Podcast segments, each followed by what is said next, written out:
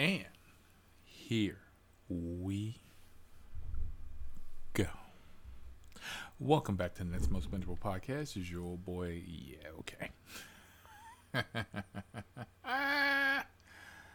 All right. And we start this episode entitled Irony. Now, this ain't going to be our normal flair where, you know, we're talking 10, 12 minutes. No, irony is going to be rather short, rather brutal, and rather sweet. So, irony. You know what? I'll just launch right into what happened, and then we can have a little bit of uh, discussion or me on my soapbox, shall we say. Right. Everybody ready? Ping. Here we. So now that I'm working the real job down in Montgomery County, and of course, as we have already stated, that I do now, or I do pickups down in Montgomery County after my real job. Uh, so, you know, four o'clock comes rolling around, it's starting to rain. I'm thinking to myself, oh shit, this will be a perfect time. Pick up a couple of calls, you know, make a little extra cash, head back up to the, you know, El Hager's Towno, and, uh, you know, a little extra cash in the pocket. Yeah, nothing could go wrong. Of course, you know, that's the average person, that's not me. And before we even launch into this, I want to give a quick shout out to all the subscribers, followers, and a special shout out to the wonderful individual who wished the weirdness upon me. right. Blow out the candle. The weirdness came. Damn it. I don't need help finding weirdness, okay? That shit just fucking finds me. Either which way. So, passenger one, no problem. None. Perfect Absolutely. Passenger 2. No problem. Now, I know everybody's sitting here after 200 some odd episodes, you're sitting here thinking, there's no problem. Why is that? Wait for it. So, dropping off passenger number two, I get a call. Ping. And I've got to pick up this gentleman. And I'm like, okay, you know, five fifty five, seven dollars, something like that. I think it was seven. Short run, you know, turn off, so I can go on back home. Don't make a lot. I'm not looking to make a lot. I'm looking just to make enough to, you know, hey, I got a little extra. I can either get dinner or I can get something, you know, not looking to break, you know, Uncle Scrooge's piggy bank. Yes, I know. Get on with it. Anyway, so I go to third person's house, and as I'm pulling up, they're standing outside. They're standing outside with a small crate, an ammo crate. I served in the military. Um, I know what an ammo crate looks like. And I'm saying to myself, what the fuck is this bullshit? Right. So these two guys pick up the small ammo crate. Hey, pop the back trunk. Flag.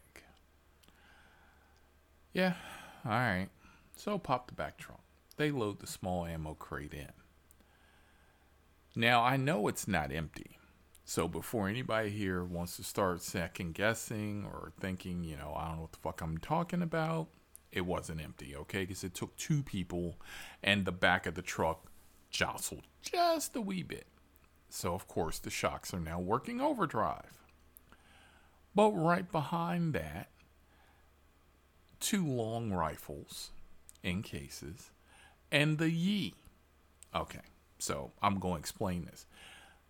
When my man got out the car, left foot forward, right shoulders pivoted, hand on a modified assault rifle. And he swung it forward so it led into his leg. That shit is unmistakable. you can see that shit going on from a mile away and be like, oh, that motherfucker got the yee. He got that heat. All right. So he swings that around, puts that in the bag. Then I catch a look and I'm like, oh, hell no, these motherfuckers are packing. Flag. Flag. Big flag.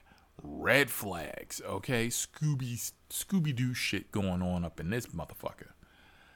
Spidey sense, heckles, whatever the fuck you want to call it. I'm hearing the chick from Calling Me Now. I hear her screaming in my back of my mind. Okay. And that bitch been dead for a minute. So they get in the car. Where are you going? Oh, we're going to the gun range. We're going to drop this off. Now, I'm going to give the title irony because, other than the fact that them getting in the car and me only going about five and a half, six minutes down the road, the fact is, it is irony. Irony is, I cannot be armed in my vehicle, but you can be armed in my vehicle. Okay? I don't care if you got a fucking license. I don't care if you the cops, the popo, the pigs, the bacon, the one time, whoop whoop, uh-uh. I don't care.